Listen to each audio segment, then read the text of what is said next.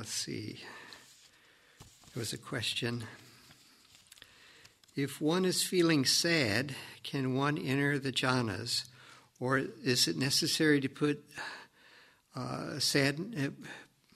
Is it necessary to first? Uh, I can't read the word. Put an end to sadness or change the sadness to happiness. The sadness doesn't have to be changed to happiness, but it does need to be set aside. In other words, you don't have to completely overcome the sadness. You just not need not to be caught in the sadness. All right? So move to a neutral space.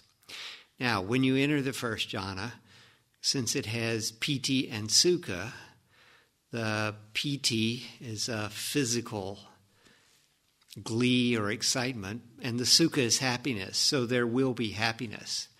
And I would say, since you can't be happy and sad at the same time, that it would be necessary definitely to have the sadness set aside. It might come back, but to enter the jhana, it needs to be out of the picture.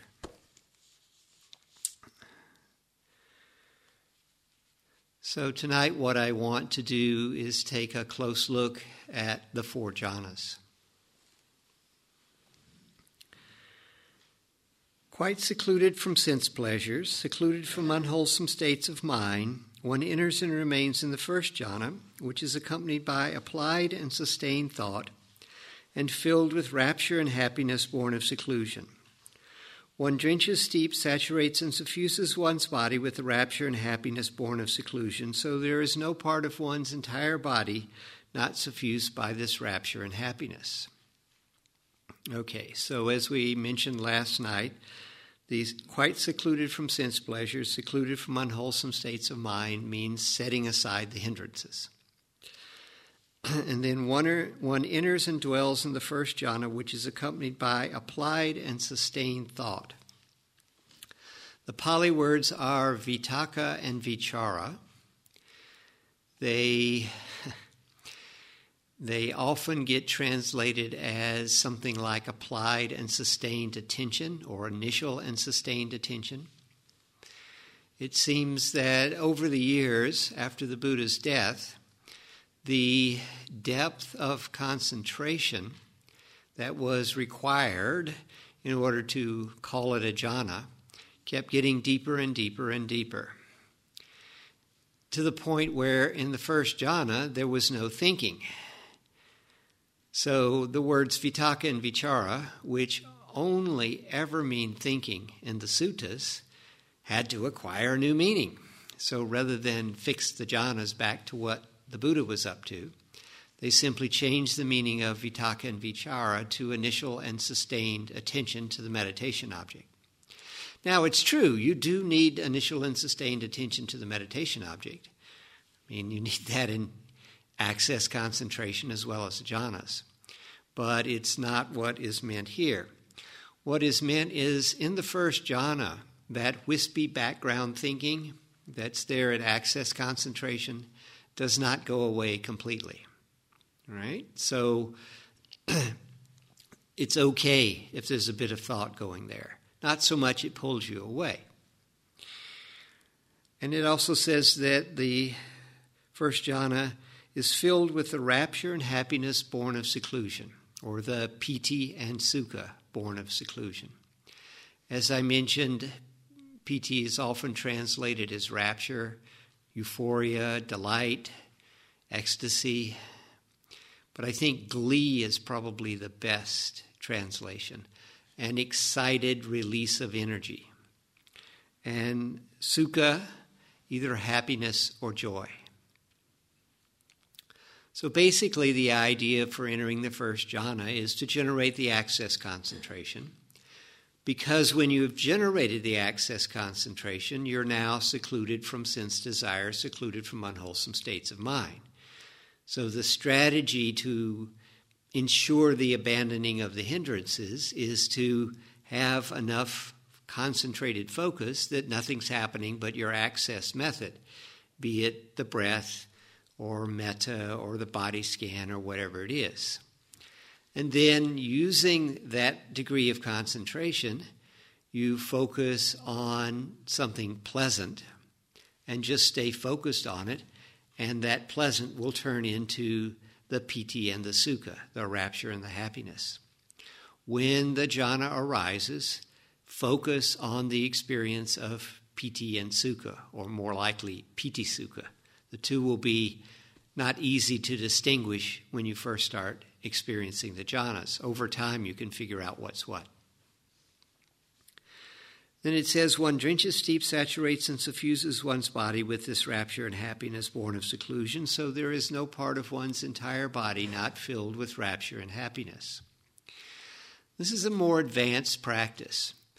The first thing to do is to get into the first jhana, and then get in a second time, and then figure out how you're getting in so you can get in in a, in a regular way what you'll probably find is that the experience when it arises is involving the torso and the head, maybe only the upper torso and the head. All right, so it's not the entire body. Don't worry about that at first. Just get the experience happening and sustaining so you can maintain it for, we could say, five minutes Although, actually, if the piti is really strong, finger in the electrical socket strong, then you don't want to maintain it for five minutes. You know, 30 seconds might be plenty sufficient. If the piti is not so strong, then yeah, you can stay in this state for a more extended period, such as five minutes or so. The center of the experience seems to be more up around the head for most people, although that varies from time to time and is not really that important. After you've gotten steadied in the jhana, then you can try and drench, deep, saturate, and suffuse your whole body with the piti and sukha, which is done principally by just simply moving your attention from where the piti and sukha is down into your arm and then down into the other arm and then back to focusing on it and then do it again. And it will seem to spread over time. And once you've got it into the arms, then you do the same thing for the legs. But this is an advanced practice. Don't worry so much about that right now. It's more about figuring out how to get into the first jhana. We have a simile. Suppose a skilled bath attendant or his apprentice were to pour soap flakes into a metal basin, sprinkle them with water, and knead them into a ball so that the ball of soap flakes would be pervaded by moisture, encompassed by moisture, suffused with moisture inside and out, and yet would not trickle. In the same way, one drenches, steeps, saturates, and suffuses one's body with the rapture and happiness born of seclusion, so there is no part of one's entire body which is not suffused by this rapture and happiness. So we get a picture of what life was like at the time of the Buddha. You didn't go to Tesco and buy a bar of soap.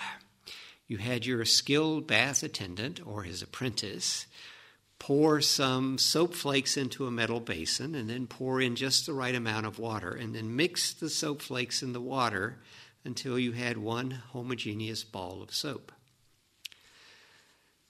The mixing of the soap flakes is a fairly frenetic activity. There's a lot of energy in this. This really captures the feeling of the first jhana. It's not a quiet place, there's a lot of energy there. And when you are quite skilled at it, then the water completely permeates the soap flakes just like when you're quite skilled at the first jhana, the piti and sukha seem to fill your whole body. So you generate your access concentration, focus on the pleasant sensation, stay with it until the piti and sukha arise, and then stay with the piti and sukha. Just that's your focus now. And maintain it for up to five minutes. Though, as I say, if it's very strong, then maybe it will be a shorter period of time. Having gotten some skill in the first jhana, you can move on to the second. Further, with the subsiding of applied and sustained thought, one enters and remains in the second jhana, which is accompanied by internal confidence and unification of mind, and is without applied and sustained thought, and is filled with rapture and happiness born of concentration. One drenches, steeps, saturates, and suffuses one's body with the rapture and happiness born of concentration, so there is no part of one's body not filled with rapture and happiness. Okay, so the first thing is the subsiding of applied and sustained thought. So now the thinking goes away, and it's replaced, it says here, internal confidence and unification of mind. Uh, I think a better translation would be inner tranquility and unification of mind. The mind becomes unified around the experience of piti and sukha, but the inner tranquility points to the fact that it's not as intense an experience as the first jhana. In the first jhana, the piti, the energetic part, is predominating. In the second jhana, the sukha, the happiness, the emotional component predominates, and the piti is in the background. From a practical standpoint, what you want to do is a foreground background shift. In the first jhana, the piti is in the foreground, the sukha is in the background. what you can do is take a deep breath. Remember, I said don't take a deep breath when you're trying to get to the first jhana? Okay, because that makes the piti go away. All right, now you're in the first jhana. Take the deep breath, and the piti starts decreasing in intensity. And will make it easier to pay attention to the happiness. Put your attention on the happiness. It'll stabilize, and that now is your focus. It's an emotional experience that you're focusing on as opposed to a physical experience. The happiness, well, it's like it's your birthday and somebody gives you a really nice present and you open it up and it's like, oh wow, is one of one of these is great. That it's that kind of happiness. Only it's not generated by some external event. It's generated simply by your concentrated mind. So focus on this happiness. We have a simile. Oh, again, one drenches, steeps, saturates, and suffuses one's body. Again, a more advanced practice. The move from the first jhana to the second jhana is a sense of coming down so if the first jhana seems more in the face, the second one is more towards the heart center. The sense of dropping down from the first jhana to the second jhana is so strong and continues on to the third and the fourth that when a student tells me they went down to the next jhana, I don't know whether they meant down in number, like from three to two, or down in feeling the feeling actually overrides the sense of the number. It's that much of a sense of things settling down. And then when, once you're skilled at focusing on the happiness, then you can, again, as you, I said before, sort of move your attention into your arms and legs and see if the happiness will seem to permeate your whole body. the simile. Suppose there were a deep lake whose waters welled up from below. It would have no inlet of water from the east, west, north, or south, nor would it be refilled from time to time with showers of rain. And yet, a current of cool water, welling up from within the lake, would drench, steep, saturate, and suffuse the whole lake, so there would be no part of that entire lake which is not suffused with the cool water. In the same way, one drenches, steeps, saturates, and suffuses one's body with the rapture and happiness born of concentration, so there is no part of one's entire body not suffused by this rapture and happiness. Okay, so we have a lake far up in the mountains, no spring, no streams coming in, no rain, but a spring at the bottom of the lake. and the spring water would totally permeate the lake, totally fill the lake, so that it was saturating the entire lake. This is an incredibly accurate picture of what the second jhana feels like. This happiness is upwelling, seems to upwell from, most people say, the heart center. Maybe sometimes people find it a bit higher up, the throat center. But this is just upwelling of happiness. The happiness is not steady. It seems to come up in intensity a bit and then taper off and then come back up, but never really disappearing. It's hmm, pretty nice ha- amount of happiness. It sort of varies a little bit around a, a nice area. The piti is still mentioned as being present, but instead of the finger in the electrical socket intensity, making your hair stand on end, things like that, it's now a much more gentle experience. You may find yourself rocking or perhaps swaying or circling or something like that. That's the remnants of the piti that's making that happen. It's also the remnants of the piti that make the intensity level of the happiness sort of drift up and down. So, what you want to do is, after you're skilled at the first jhana, find the second jhana and then be able to sustain it for 10 to 15 minutes. Get well enough skilled in it that you can maintain it for an extended period of time. And then, further, with the fading away of rapture, one dwells in equanimity, mindfulness, and clearly comprehending and experiences happiness with the body. Thus, one enters and dwells in the third jhana, of which the noble ones declare. One dwells happily with equanimity and mindfulness. One drenches, steeps, saturates, and suffuses one's body with this happiness free from rapture, so there is no part of one's entire body not suffused by this happiness. So the third jhana is basically a calming of things even further. The piti goes away completely. There's equanimity, mindfulness, and clear comprehension. Not really things to look for in a practical sense, although once you get stabilized in the third jhana, you'll notice that that's there. And it says, one dwells happily with equanimity and mindfulness. So, how would you characterize happy equanimity? Well, the best word would be contentment. The third jhana is a state of contentment, a state of wishlessness, a state of complete satisfaction.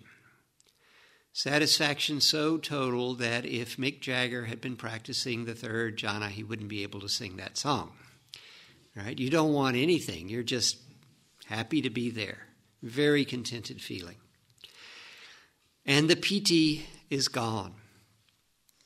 As a practical matter, what you can do, uh, once again, take a deeper than ordinary breath, and as you let the air out, let the intensity level of the happiness begin decreasing. it may be helpful as the intensity level of the happiness decreases, to remember a time when you were very contented. You've just eaten the perfect meal. You hadn't overeaten, and you didn't have to wash the dishes. Right? You're content. You're satisfied. So the idea is start the intensity level of the happiness dropping, brief memory of the contented situation and pluck the feeling of contentment out of that memory and let that decreasing happiness become that contented feeling. And just stay focused on the contentment. If the piti hasn't gone away, you haven't made it to the third jhana. You've just got to a quieter state of the second jhana. But most people find that as they let the happiness decrease and it becomes contentment, that the piti on its own has disappeared. It's a, again a sense of sinking down. If you find the second jhana centered around the heart center, then the third jhana drops more to the belly. But this is somewhat idiosyncratic. The lowering of them is pretty constant, but exactly where they're located varies from person to person. we have a simile. Suppose in a lotus pond there were blue, white, or red lotuses that have been born in the water, grow in the water, and never rise up above the water, but flourish immersed in the water. From their tips to their roots, they would be drenched deep, saturated, and suffused with the water, so there would be no part of those lotuses not suffused with water. In the same way, one drenches deep, saturates, and suffuses one's body with a happiness free from rapture so there is no part of one's entire body not suffused by this happiness. So we have a lotus pond, and there are lotuses coming up out of the mud, but not above the surface of the water. They're leading their whole lives underwater, filled with water. This is a very still picture. The lotuses aren't up waving in the breeze, they're underwater and very still. There's definitely a sense of stillness in the third jhana. As I mentioned in the second, the remnants of the piti may give you a sense of rocking or swaying or something like that. That's gone by the time you get to the third jhana, and physically it's a very still place. And your attention is focused on the emotional sense of contentment. So the idea is that you find this contented state and you stay focused on that for, again, some time. 10 to 15 minutes would be good. The getting it into the various parts of the body, once again, is a very is a more advanced practice, but when you feel stable with the contentment, you can sort of move your attention down into your arms and see if the contented feeling seems to spread, and then do the same thing for your legs. So, after hanging out there for some time, then, further, with the abandoning of pleasure and pain, and with the previous passing away of joy and grief, one enters and dwells in the fourth jhana, which is neither pleasant nor painful, and contains mindfulness fully purified by equanimity. One sits suffusing one's body with a pure, bright mind so that there is no part of one's entire body not suffused by the pure, bright mind. Okay, so with the abandoning of pleasure and pain, as with the previous passing away of joy and grief. This is pointing to the fact that the fourth jhana is an emotionally neutral state. Doesn't mean that there was grief or pain in any of the jhanas. But there certainly was joy in the first two, and there's pleasure in the first three. And so, what's necessary is to let the mind let go of the pleasure of the contentment. I mean, contentment is a pleasurable state to be in. So, let go of that pleasure, let the contentment become a neutral state. And let the mind once again drop down. The entry into the fourth jhana requires more letting go than any of the previous jhanas. It's a bit more of a difficult transition. You need to be well concentrated in the third jhana. What I can say that may be helpful is that you're in the third jhana, you're focused on the contentment, then look at the fact that the contentment is pleasurable and let go of that pleasure. Just let it fade out. I find that in the first jhana, I have a big grin on my face. You can see my teeth. In the second jhana, it's a big smile. Maybe you don't see the teeth. In the third jhana, it's a wispy smile, like the Buddha. And I can just simply relax all the muscles of my face. And when I do, there's a sense of things sort of starting to drift down. Go with the sense of drifting down. Just put your attention on the drifting down and let things drift down, down, down, down to a place of quiet stillness. Let the mind just drift down and come to rest. It's an equanimous place, but you really can't focus very well on equanimity. But what you can focus on is the quiet stillness. A simile that Ayya Khema used for the transition from the third jhana to the fourth jhana. In the third jhana, you're sitting in the mouth of a well. You're a bit isolated from the world around you. In order to move to the fourth jhana, let go and fall down the well. The falling down the well is, is more like drifting down as opposed to a free fall. It's more like sinking to the bottom of a swimming pool than a you know drop in, in a free fall. You could also picture yourself in the third jhana just below the surface of some water, and then the fourth jhana sinking to the bottom of the lake.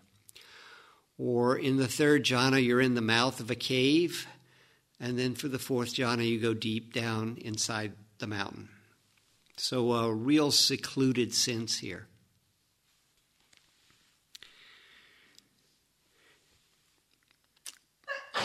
It says, one sits suffusing one's body with a pure, bright mind, so there is no part of one's entire body not suffused by a pure, bright mind.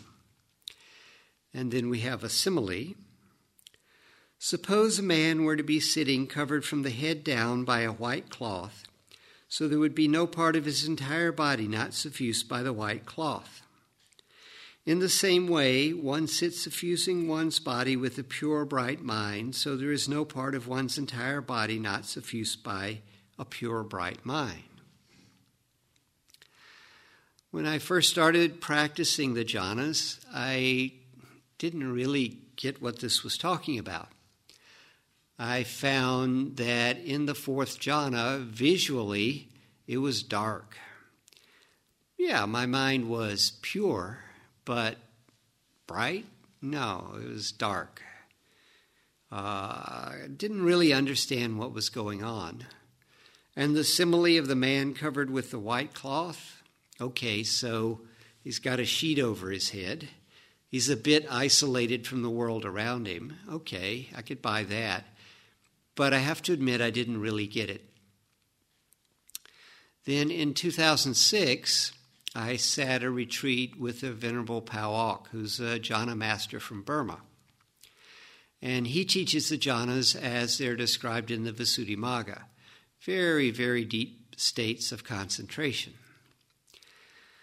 Much deeper than anyone on a 10 day retreat will experience. I mean, we're talking serious concentration fairly shortly after the retreat began, he put me to work doing very long sittings. I was sitting in a chair, so it wasn't that much of a problem. And I would be doing sittings of three to four hours. Three to four hours of following the breath. Three to four hours in what I would call access concentration. Uh, by his definition, it wasn't yet access concentration.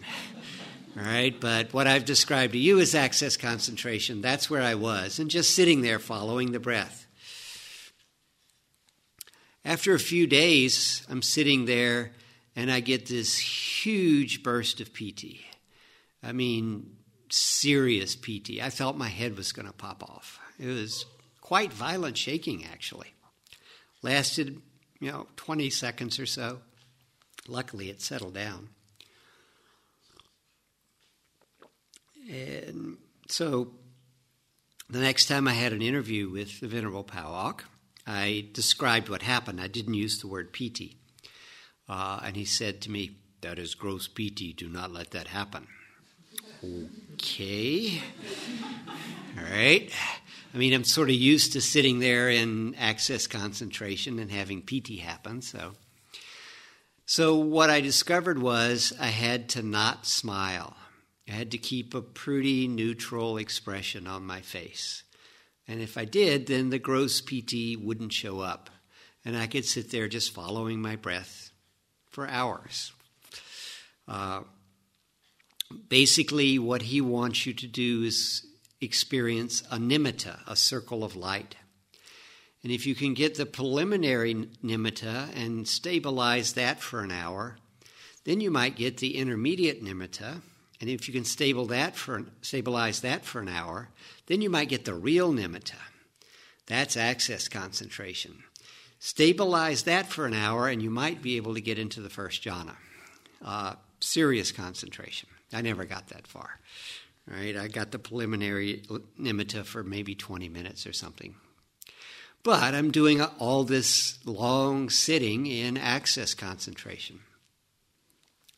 Sometimes at the end of the day, though, I'd smile, you know, and the piti would come and it would be enormous, right? And what followed was an immediate move to the second jhana. As soon as the piti calmed down, after 20, 30 seconds, I'd find myself just enormously happy with a big break your face grin on my face, just in very, very deep second jhana. My mind wasn't going anywhere. There was no way I was going to lose this experience. I mean, I was really absorbed into it. The unification of mind that's mentioned here was so strong that my mind was just settled into it. Great. So I hung out there for about 10 minutes and thought I'll move to the third jhana. But I couldn't because what was happening, I'm sitting there being happy, and every few minutes the piti would come back and it would be really strong. It was luckily beginning to decrease in intensity so that after 10 minutes it was not as strong as that first time. But the move to contentment one, I had trouble turning down the happiness to contentment. I just, it just really wanted to be happy and get it turned down a little bit. And here comes the piti again. It was like I, I couldn't leave the second jhana. Well, that was okay. I was happy with the experience. So I'm hanging out there, just being very happy. And then after about 20 minutes, then the happiness just on its own faded away into contentment.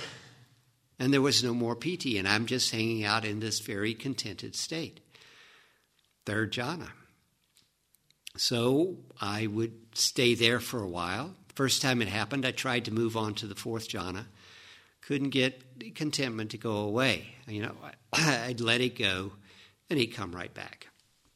But after about five or ten minutes, it on its own just faded out, and I found myself going into a very neutral space. And it descended down to a place of quiet stillness. But instead of being black, like I was used to experiencing the fourth jhana, it was bright white. My eyes were closed, but what I was seeing was a bright white. It was as though I was sitting out in an open field on a sunny day with a sheet over my head and my eyes open, just like the simile. Only my eyes were closed and I was seeing this brightness. So the pure, bright mind was there. This, of course, leads to the inevitable conclusion that the depth of jhana that the Buddha and his monks were practicing was deeper than I had been practicing prior to that. This kind of makes sense. When you read in the suttas about the monks going for the day's abiding, they would eat their midday meal, which probably was around 10, 11 o'clock, and then they would go and meditate until it got dark, around 6 p.m. And you don't get the feeling they were doing 45 minutes sitting, 45 minutes walking. They would go and meditate for seven or eight hours, one sitting. Uh, they were probably getting a lot more concentrated than I was. And so what was showing up was the pure, bright mind. So my guess is that the level of concentration that we're able to generate on a 10 day retreat is somewhat less than what the Buddha and his monks was generating. But nonetheless, I do find that the level that we are able to generate as lay people on a retreat of this length is quite beneficial for insight practice. What comes next is when one's mind is thus concentrated, pure and bright, unblemished, free from defects, malleable, wieldy, steady, and attained to imperturbability, one directs and inclines it to knowing and seeing. One understands thus this is my body, having material form, composed of the four primary elements, originating from mother and father, built up out of rice and gruel, impermanent, subject to rubbing and pressing, to dissolution and dispersion. And this is my consciousness, supported by it and bound up with it. The purpose of the jhanas is to generate a mind that's concentrated, pure and bright, unblemished, free from defects, malleable, wieldy, steady, and attain to imperturbability, which you can direct and incline to knowing and seeing. Knowing and seeing is basically to insight practice, insight into the nature of reality, particularly insight into this body and this mind. Now, the four foundations of mindfulness, I mentioned what they were this morning one part body and three parts mind. The jhanas are a warm up exercise for insight practice. The idea is that you spend some time concentrating your mind to the best of your ability, and then when your mind is concentrated, you let go of the concentrating practice, the jhanas, and take your concentrated mind and begin investigating reality. the jhanas are such a one pointed focus that your normal ego functioning is temporarily suppressed. Everyone is aware that you have to think up your ego or emote up your ego. It's not a thing, it's a construct, and you have to construct it. You do this on a regular basis. You're quite skilled at it. If you pay attention, you can sometimes watch yourself do it. You know, like this morning when I said the sign up sheet for the next round of interviews is available. I mean, you're sitting there, you're just coming out of your meditation, you're very quiet, and then it's suddenly, I've got to get my good spot, and then you go rushing out there, right? You just generated a sense of self, a sense of ego. We do this all the time. But you can't do that and be in the jhanas. They require such a focus that basically you're telling your ego, go sit in the corner, shut up, we'll get back to you later. Right? And so when you come out and begin investigating reality, you're investigating it from a much less egocentric perspective. Investigating from a much less egocentric perspective gives you a much better chance of seeing what's really happening.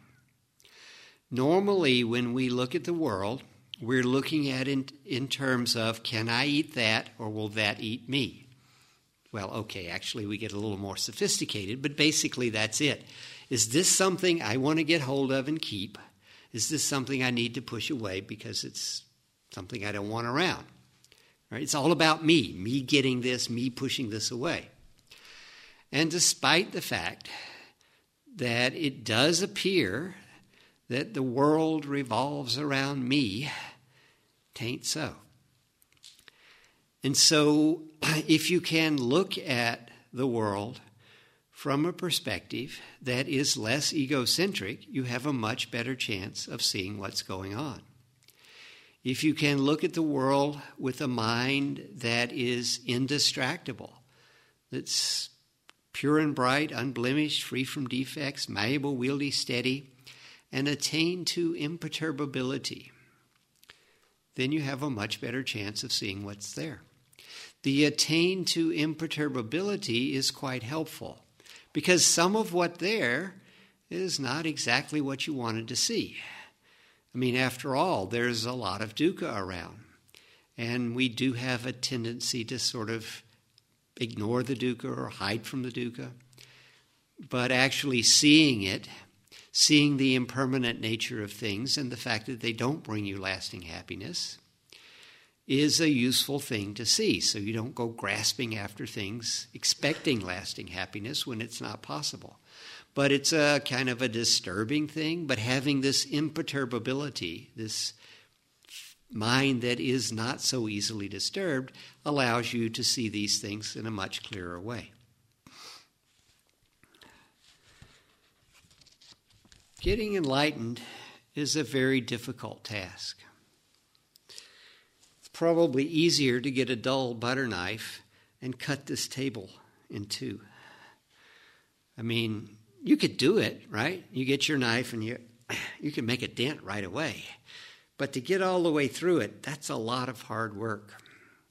It would go a lot easier if you got a whetstone and you started sharpening up that knife, right? Put an edge on it. Yeah, you can cut a lot faster. In fact, you would make up all the time you wasted sharpening the knife, right? But of course, the knife would get dull and you'd have to go back and sharpen it again. And then you could cut some more. And you could, yeah, you could get through even with a, ball, uh, a butter knife if you sharpen it up. This is what the jhanas are about a method for sharpening your mind.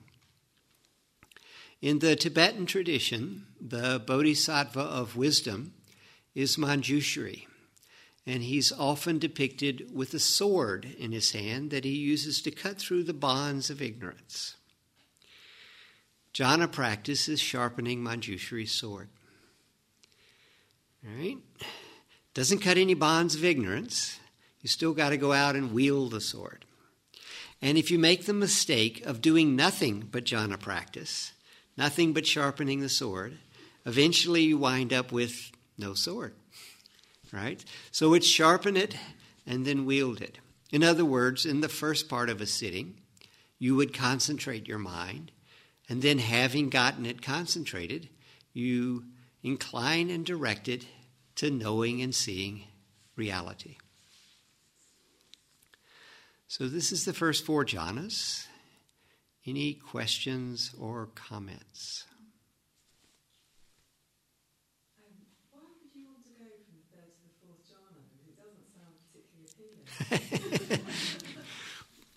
Why would you go from the third jhana to the fourth jhana? it turns out, actually, that the state of equanimity is a really great place to hang out. The, the pleasure of the contentment is just a little bit agitating in comparison to the quiet stillness of the fourth jhana. Furthermore, the depth of concentration that the fourth jhana brings is significantly more than what the third jhana brings. So between those two, yeah, it it it does make sense once you get skilled at it. But yeah, why would you want to leave a contented state for a state that doesn't have anything going on? Yeah, it doesn't make any sense. But with some practice, it becomes, oh, yeah, right, this makes sense.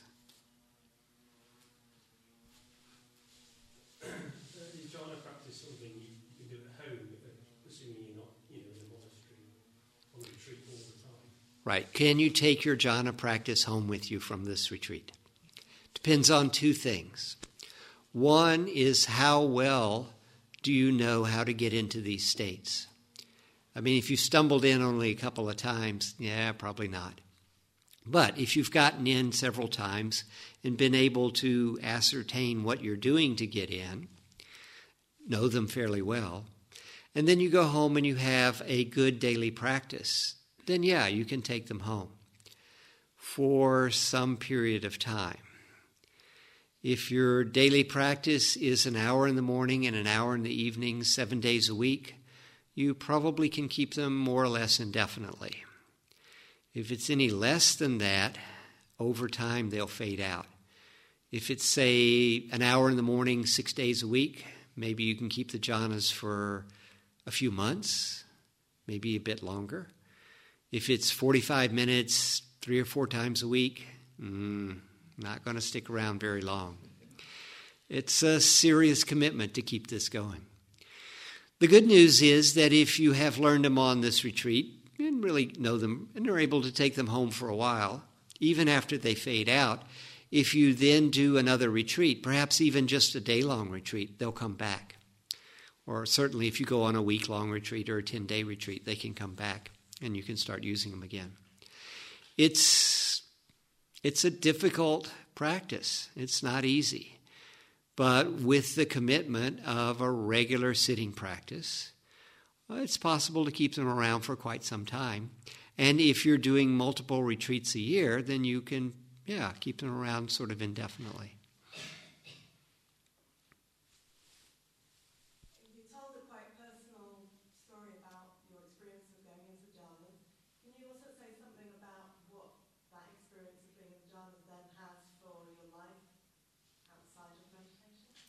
What sort of experiences has being in the jhanas had on, what sort of impact has it had on my life?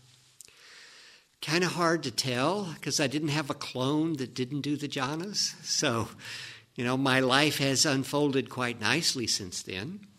Uh, I feel I have a deeper understanding of what the Buddha was pointing at. I've gained some insight into the nature of reality. I notice that when things go wrong, I'm much less likely to get freaked out. I'm not saying I never get freaked out, but it, you know, it seems that I can handle adver- adversity a bit better. Now, whether this is from the jhanas or from the insights I've gained, I would guess it's more from the insights. Uh, the insights I've gotten have been know, actually quite amazing. When I first learned the jhanas, well, as I said, I'm a greed type. I just wanted to play with these cool mind states. But I go into an interview with Ayya Khema, and she says, You've got to start doing insight practice in the same sittings. And I said, Yeah, but it takes me a long time to get through them. She says, Do them faster.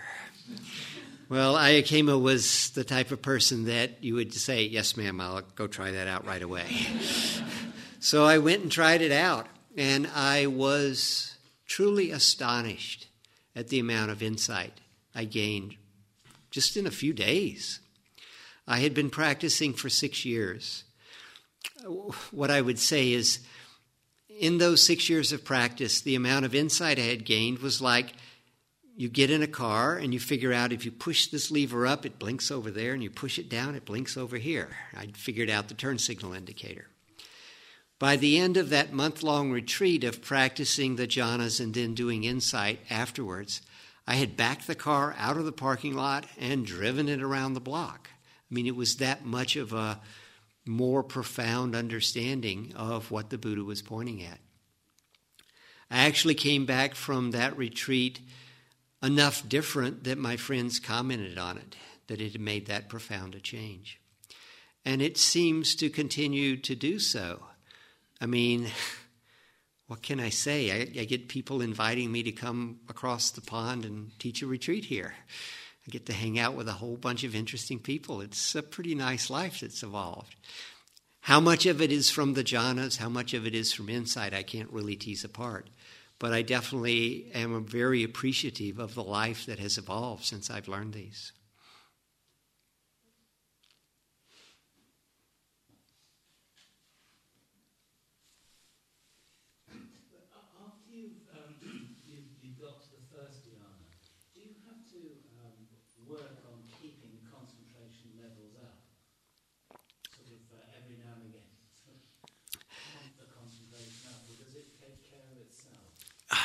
It sort of takes care of itself. So the question is do you have to keep pumping the concentration level up?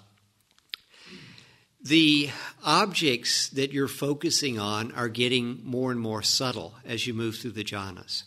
So when you come into the first jhana, there's nothing subtle about the piti, right? It's a pretty obvious thing, and you don't really need the concentration up to stay with that. When you move to the second, the happiness is a more subtle object. It's probably more subtle than the breath. You may find that you're sort of wobbling a bit. You, you start to slip off into some thinking and you come back and you start slipping off again. So sometimes I find myself going, no, just be happy. You know, just really trying to redouble my efforts. And then it'll settle in and there's a, a deeper sense of happiness there. And the same thing may happen in the others, that it starts to wobble because my concentration is not that strong. So you may find that you have to. There have been other times when, yeah, it's just there, no problem, move to the next one, still solid, move to the next one, still there. So it really depends on the depth of concentration you've got once you start in. No, I no. It's redouble your efforts on the primary factor of the jhana. So redouble your efforts on the happiness, the contentment, the quiet stillness for the jhanas two, three, and four. Right. Now, sometimes I'll be there in a jhana and I'll just fall out. You know, get into the first jhana, get into the second jhana, quite happy. It's going really well. Next thing I know, where did I, no no jhana left. I'm in the middle of some conversation with myself. It's like, uh oh. And then I might go back to the breath and work the access concentration up again. And then come back in one, two, and it'll be better.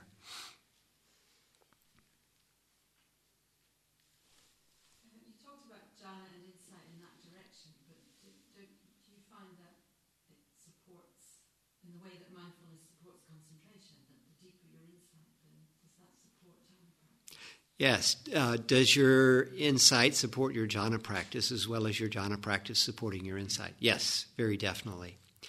As you're gaining the insights, it can be quite inspiring.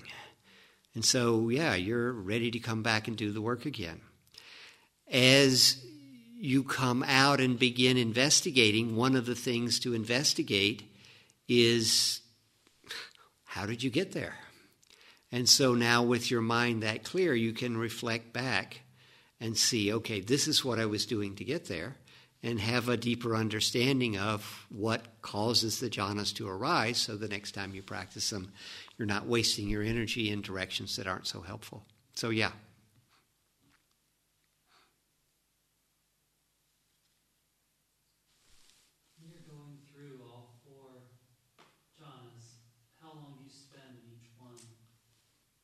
How long do I? Sp- yeah, how long do I spend in each jhana as I'm moving through them? it it varies. Uh, some I don't usually spend much time in one. I mean, I've been cranking the piti now for 22 years. I know where the knobs are. I can crank it up pretty strong and just so I'm in there 20 seconds or so and move on into two. Sometimes I'll stay in the second jhana for an extended period, mm, five, ten minutes, and then move on into three, and I'm there for three or four minutes, and then move on into four, and I'm there for a longer time.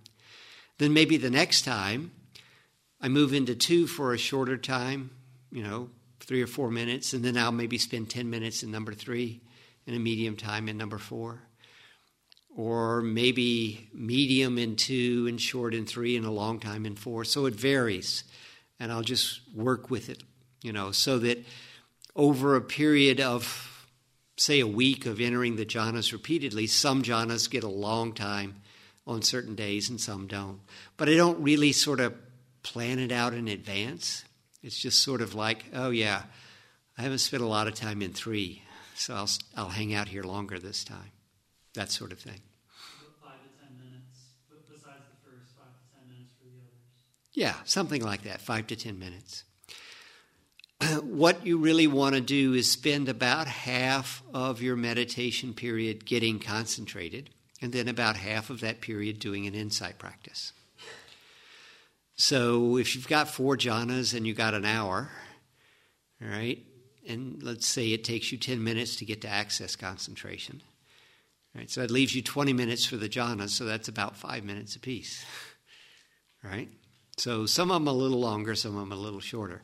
Since the first jhana is quite short for me, that really gives me about 19 and a half minutes. So now I could do six and a half minutes apiece.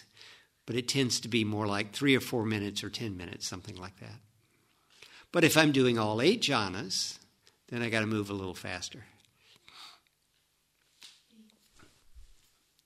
Do you need to go to the fourth jhana to do insight?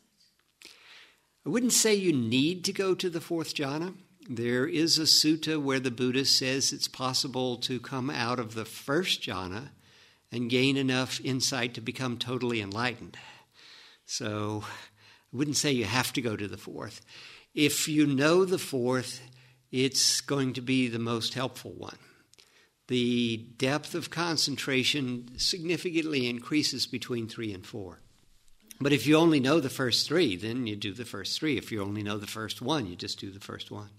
How do you go from there into doing insight? How do you go from a jhana to insight? You just start doing the insight practice.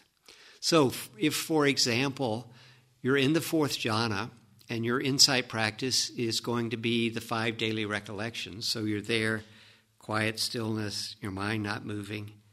Okay, time for insight practice. And you say to yourself, I am of the nature to grow old. I've not gotten beyond aging. You just start doing it. You don't have to, like, okay, make the jhana go away or anything like that. You just start doing the practice. The sense of quiet stillness will remain for a bit, but it'll begin to break up as you continue doing the practice.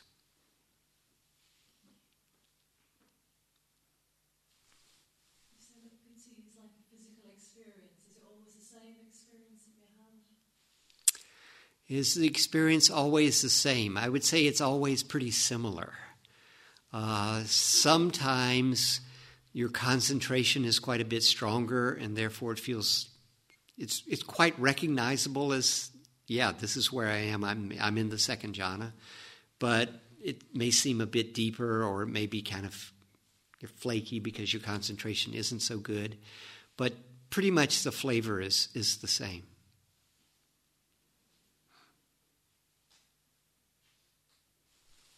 Are any of these states scary? If if they're there at all in any of these, Are any of these states scary? No. not even the fourth. It may, when you first get there, seem a little scary because you're in a very different place. But the fear is more the fear of the unknown, the fear of being in a strange place, the fear of your mind now being someplace it's never been before. But everyone finds when they get used to being in a jhana, there's not really anything there to be frightened of. It's actually quite pleasant. It's quite, I wouldn't say it's pleasant to be in a place where there's no pleasure, no pain. That doesn't make any sense. But you're quite appreciative of being in a state of such equanimity.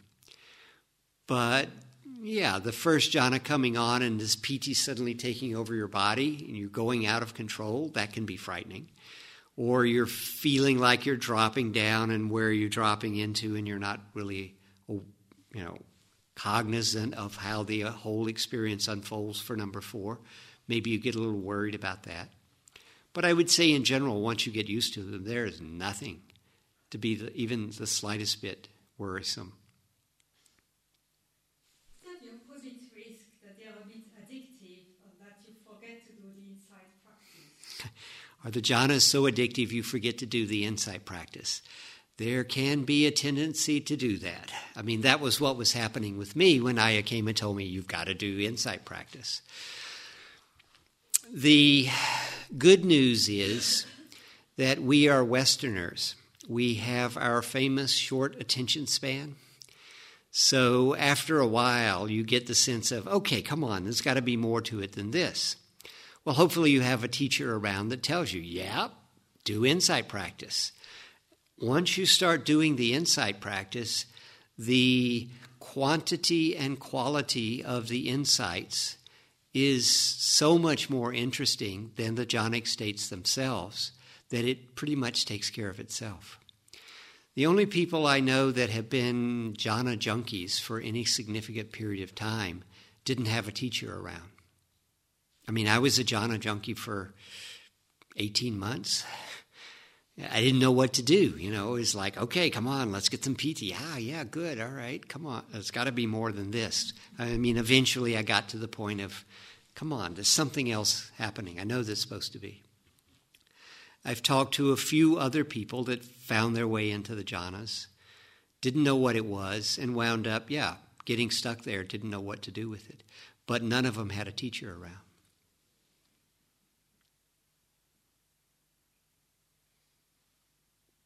So, one of my jobs is to look out for jhana junkiness in any of you.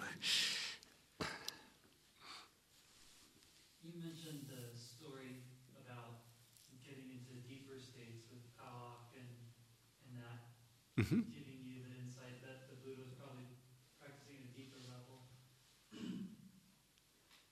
you- do you s- still think that the Visuddhimagga level is deeper than what you were experiencing?